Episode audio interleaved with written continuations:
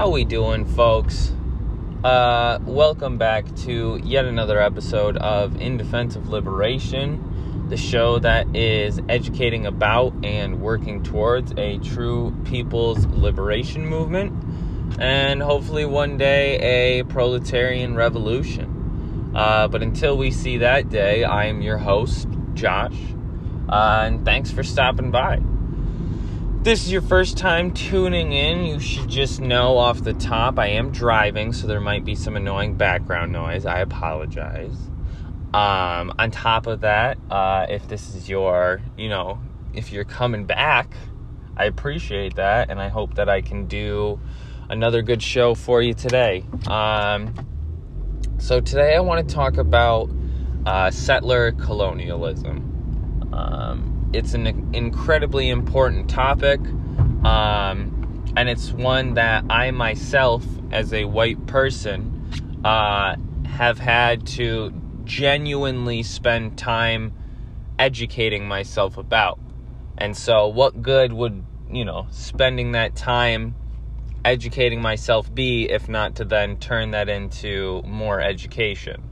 Um, because I find most of the time, what makes it very, very difficult for some folks to learn about this topic is A, an honest lack of solid information. Um, there's great native and indigenous podcasts, YouTube channels, books, and other forms of media. But if you don't know where to look, it's hard to find them.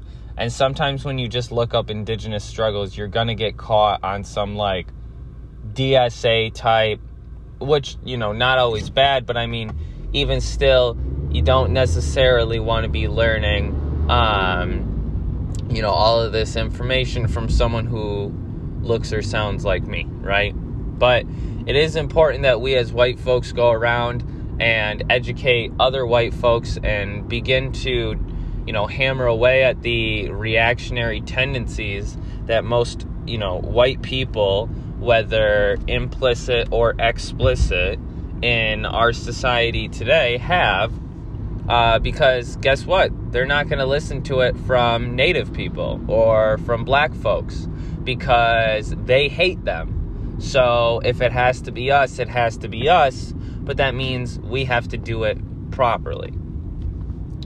So, settler colonialism is a pretty big term, um, and it encompasses centuries of human history. So, the best way to describe things like this, I find, is by kind of going through the broad history of their development. Because I think that that gives us a more historical, materialist outlook on these things than just simply, here's what I think settler colonialism is it avoids, you know, some idealism in that way.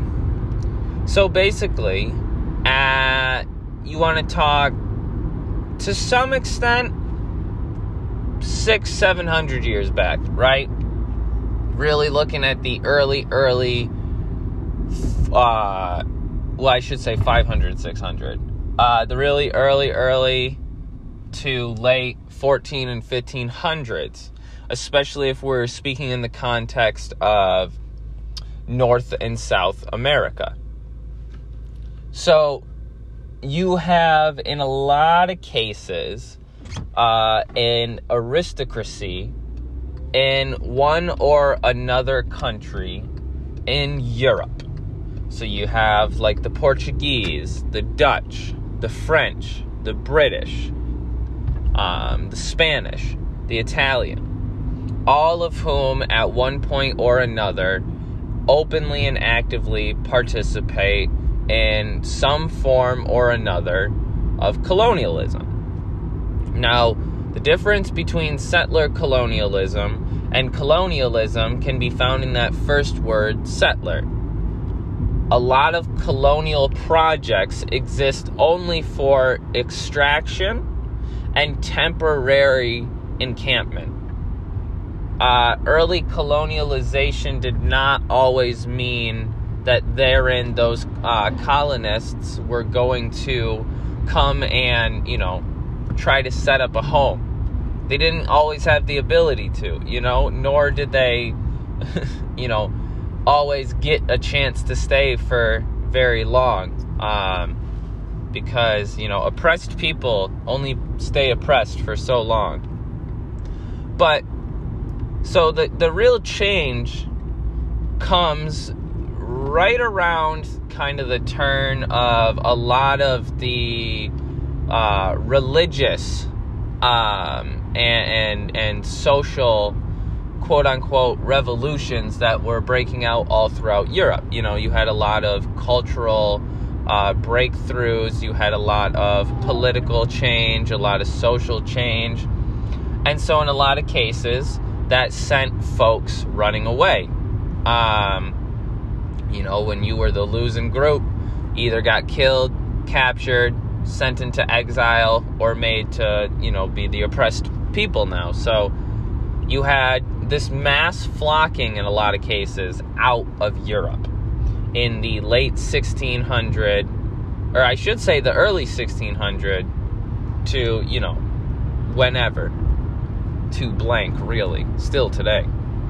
Um, and this was really the shift because now you had a necessity not only to steal the raw materials and labor from an oppressed people, but you had to figure out a way to live there because now you no longer had, you know, a land to sail back to or uh, you know a king or a queen that's that's paying your way to go rape, pillage, and burn down entire cities of people.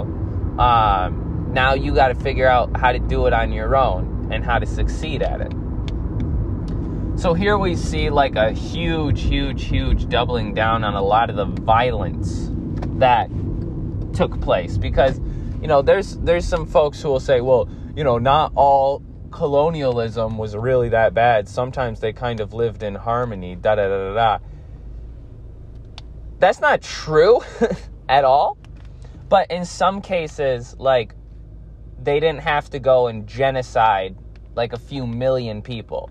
You know, in some cases, there was genuinely just the difference in you had the colonists who are coming in with a need to oppress in order to become the ruling class.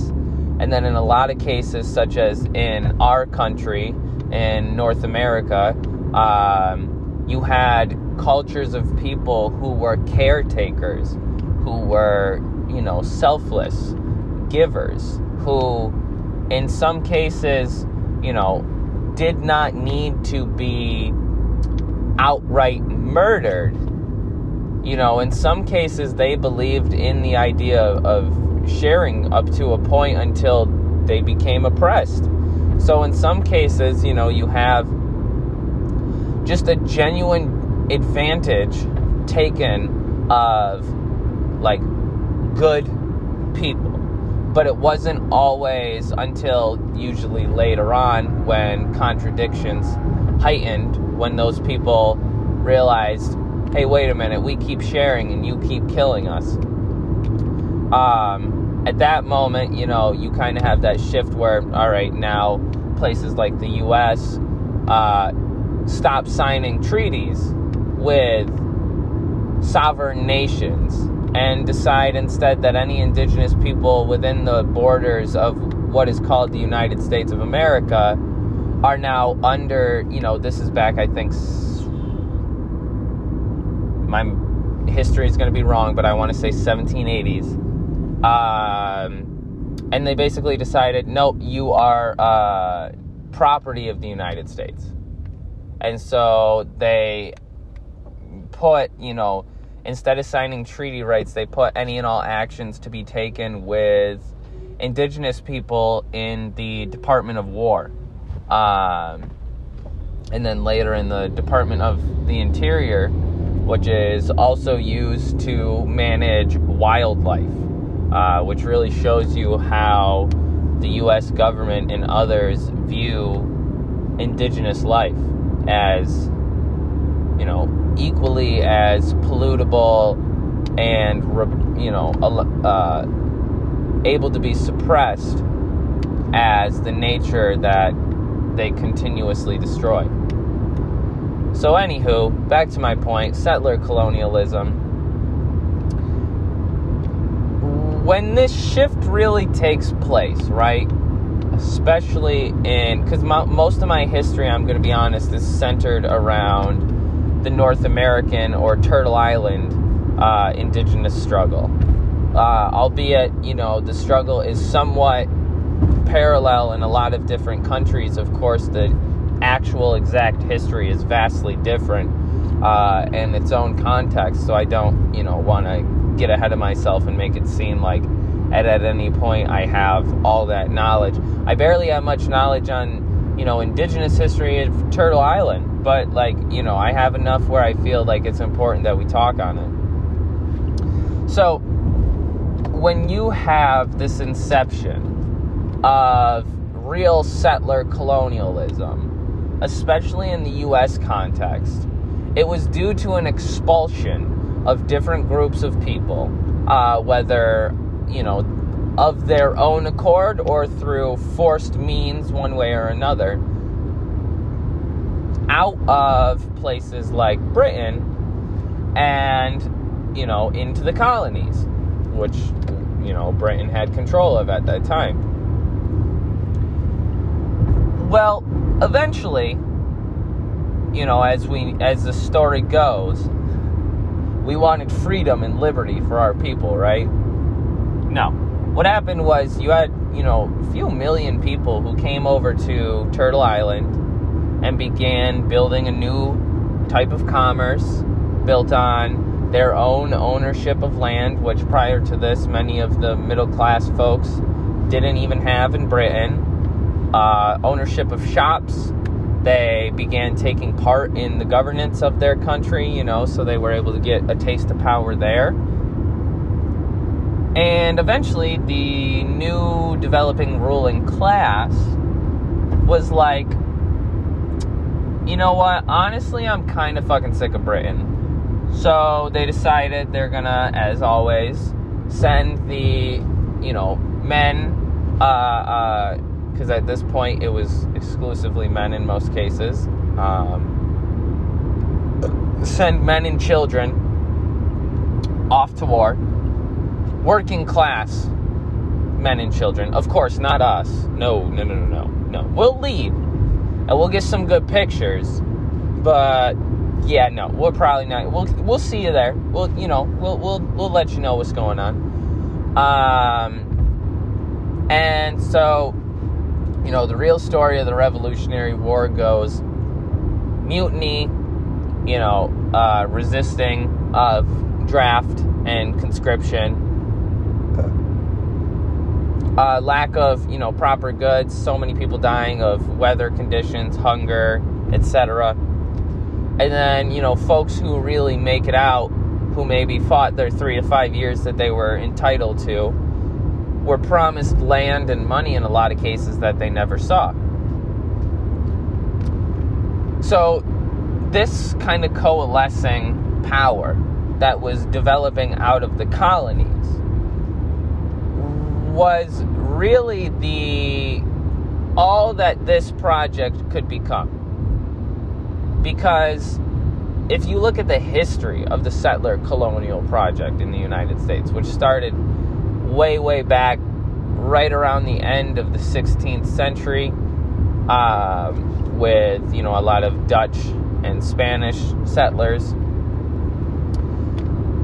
It, it was from its onset a group of people coming from out outside of a you know space an environment, a, a, a land, going into that space, somehow or another, repressing and oppressing the people who were living there, taking a few of them to raise up to token level so that then you can point and say that the rest of folks are lazy and uneducated and unwilling to work because look at so and so.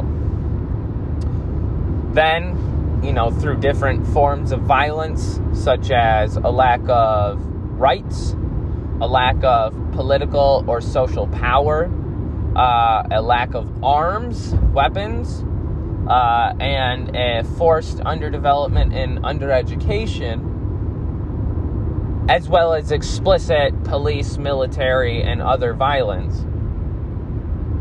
You have this just complete subjugation of a people group to utter dehumanized existence.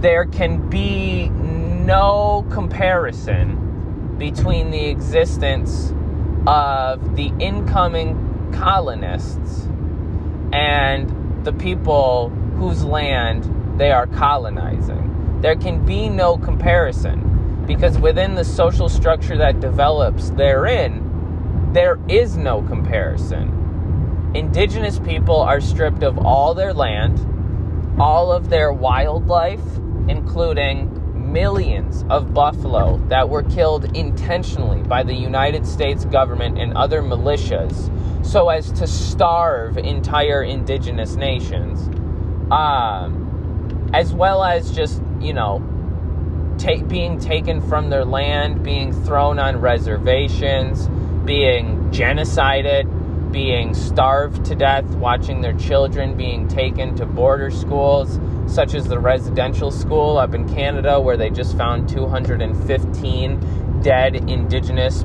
boys and girls and two spirits uh, buried underneath the, the building.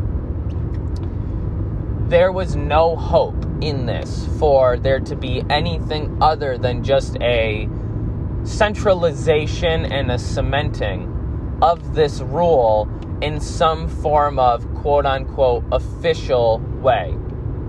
And that is what you see the development of the, what we now call the United States of America as.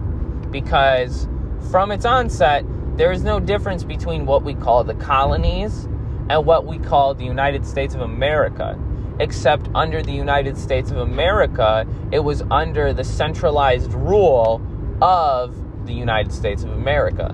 Wherein before it was different powers coming in and doing the oppressing, the killing, the raping, the murdering, the burning of villages, the, the destroying of wildlife, the destroying of land, air, and you know water.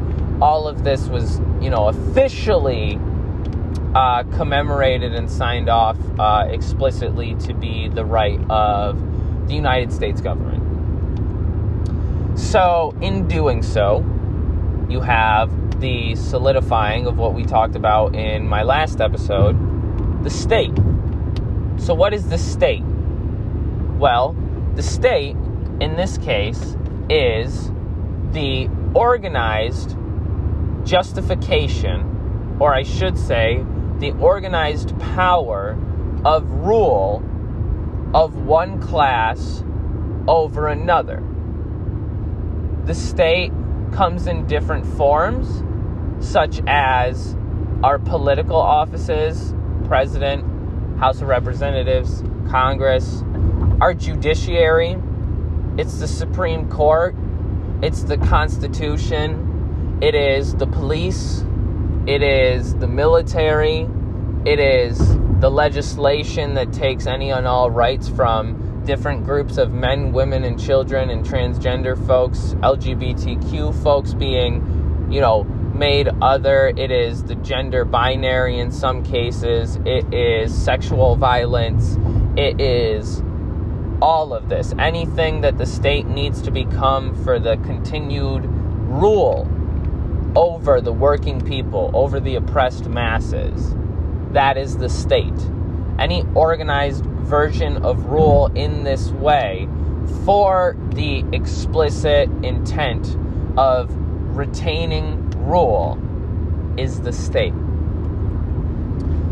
So, this solidifying of the state really solidifies settler colonialism as a practice, not just an event or a historical epoch, but an actual active, alive continued changing and evolving practice. Israel is a settler colonial state. Australia is a settler colonial state. New Zealand, Hawaii, Puerto Rico are all settler colonial states. And so when we recognize this, we recognize okay, well, what does that mean? Because we can sit here and say we live in a settler colonial state, but what does that mean? Well, it means that there is one explicit group of people, that is, the settlers, but not only the settlers, because as we see in the development of the United States, even amidst the settlers, there are poor and powerless people, such as women, such as children, such as LGBTQ folks, such as black, brown, and indigenous people. So, settler colonialism is the solidification of the power in the hands of the ruling elite, the ruling wealthy elite, the ruling white wealthy elite, ruling white male wealthy elite in the US or wherever. All the power goes to them. And by power, I don't just mean sitting in government right? Because sitting in government is cool, but if millions of people have guns and you're only allowed to continue being president as long as you do things that the people want, and if you don't, they remove you, then being in government doesn't give you any power. Power is in the hands of these ruling elite because there aren't weapons in the hands of the people. And so, nor is there an organized reason to have weapons in the hands of the people or a, a place to point them. We might just point them at each other because we still are so awash in what settler colonialism and other, you know, things such as capitalism have done to our society and to our culture. But settler colonialism, right, solidified itself in the United States through a multiplicity of different ways. We talked about earlier in the early stages of the, you know, settling of the U.S. of Turtle Island, there was treaties that were signed with sovereign nations. This, you know, this is a difficult thing to explain, but basically, this was never done in a way that you or I could call fair. So, indigenous people, in a lot of cases, were already suffering, if not outright warfare, they were suffering biological warfare. They were suffering starvation, forced starvation. They were suffering surrounding by settlers, harassment, sexual and physical violence and so you kind of get people to the edge, and then you draft up a nice little treaty, right? Of which these groups of people still will not sign. This is the true sign of resistance in the indigenous peoples of this land and elsewhere. They still did not sign these treaties until random men, oftentimes, were just selected and said to be the chief and said to have any political power in order to make these decisions, and then forced under threat of violence to sign. And that was the justification in a lot of cases for the signature and signing away of land from indigenous people was just illogical and unjust quote unquote treaties signed with people who had no power or right to be giving away that land. On top of this, settler colonialism is also, due to its continued existence, a cultural, sociological, economic, and mental change. It is oppression of all aspects of life, not just physical existence. In the sense that indigenous people were taken from their homes. Their children were made to look white, made to speak English, made to learn the history of the United States. Being that any cultural practices were punished by death, such as proper dress, such as seasonal events and celebrations, such as, you know, agricultural practices, language, dances. All of this was constantly fought with threats of physical violence. Settler colonialism is also the lack of any political power still to this day of indigenous nations within the borders of their own settler colonial states. It wasn't until the 60s, 1960s, 200 plus years after the beginning stages of settler colonialism within the United States, that through a combined effort of multiple different indigenous peoples across the world, the UN declared the right to self determination. The UN declared the right to indigeneity and laid out what it is to be indigenous and an indigenous state and nation with sovereignty. And yet, in 2021, five years after the fight at Standing Rock, while the Fairy Creek blockade in Canada, the old growth land is being fought for by indigenous people and their their you know their allies. In 2021, where you know 11 years after the People's Agreement in Cochabamba, Bolivia, that dedicated the global south and those countries that were there to the expulsion of the pollution, the exploitation, and the destruction of Mother Earth. There is nothing that can be done by a group of people that is made powerless through hunger, through political powerless, powerlessness, through being set on reservations far away from any you know, chance at food sovereignty, any chance of having, you know, historical and cultural practices being upheld rather than having to partake in the wage system.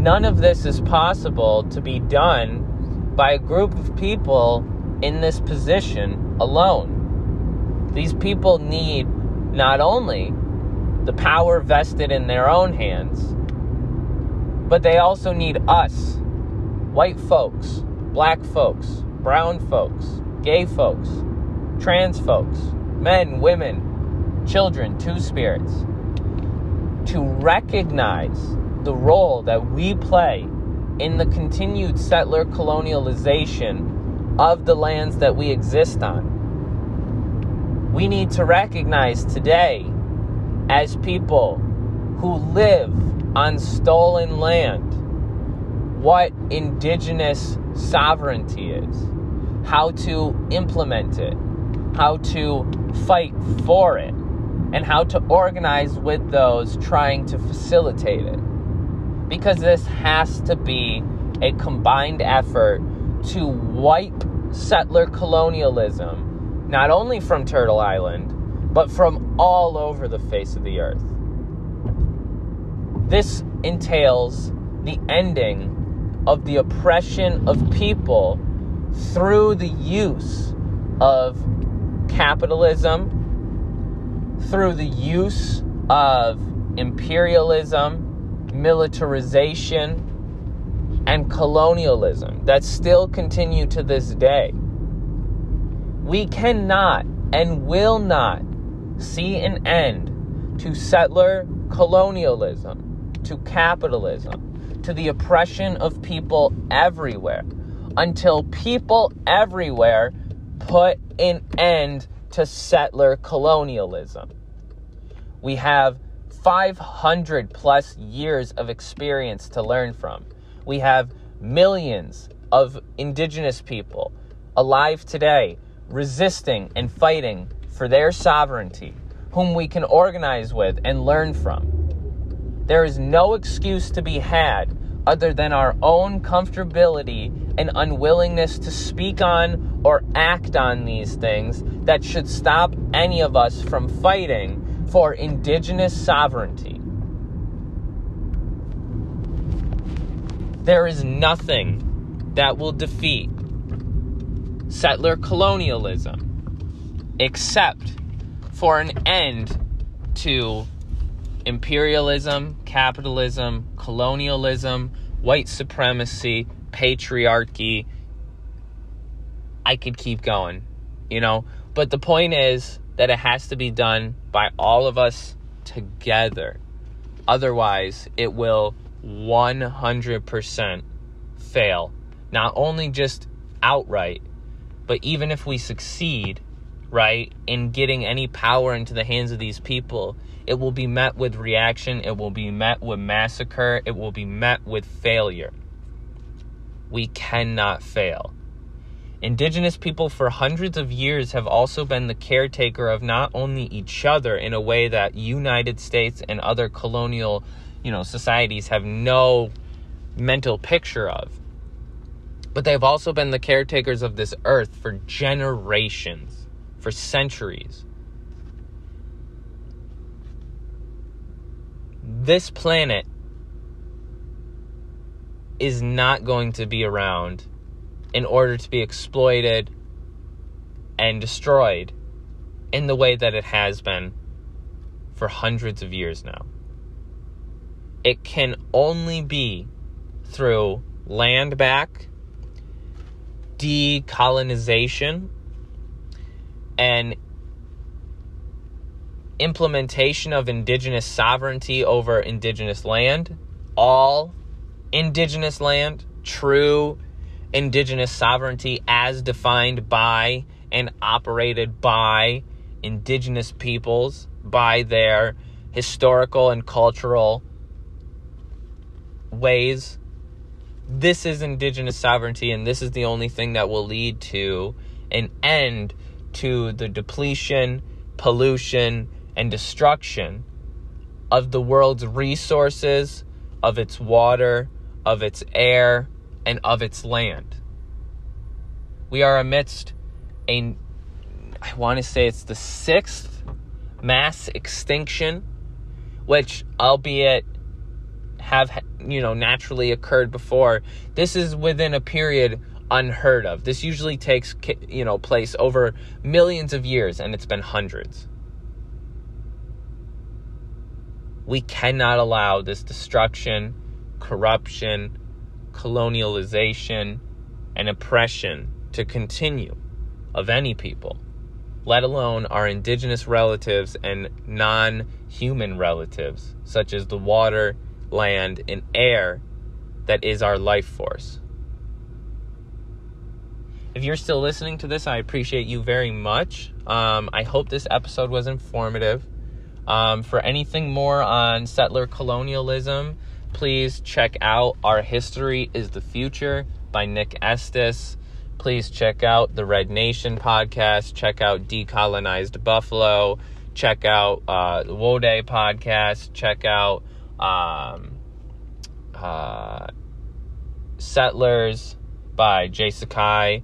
Um, check out, uh, you know, there's all kinds of shit, all kinds of sources that you can find. And if anybody needs anything, you let me know.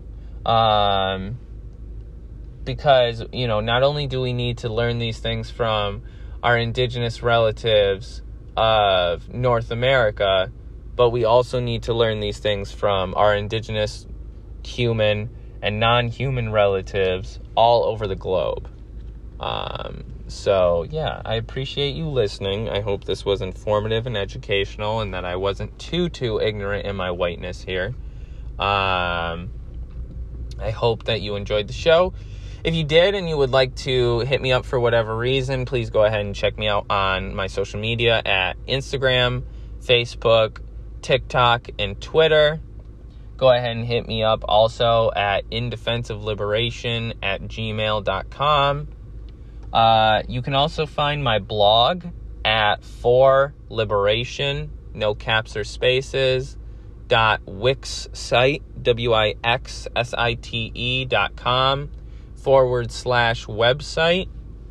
Um, and yeah, I uh, appreciate the the listen. I hope this was, you know, like I said, informative by any means.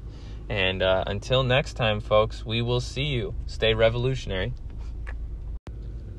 Um, so I also would like to recommend um, the Red Deal Indigenous Action to Save Our Earth by the Red Nation.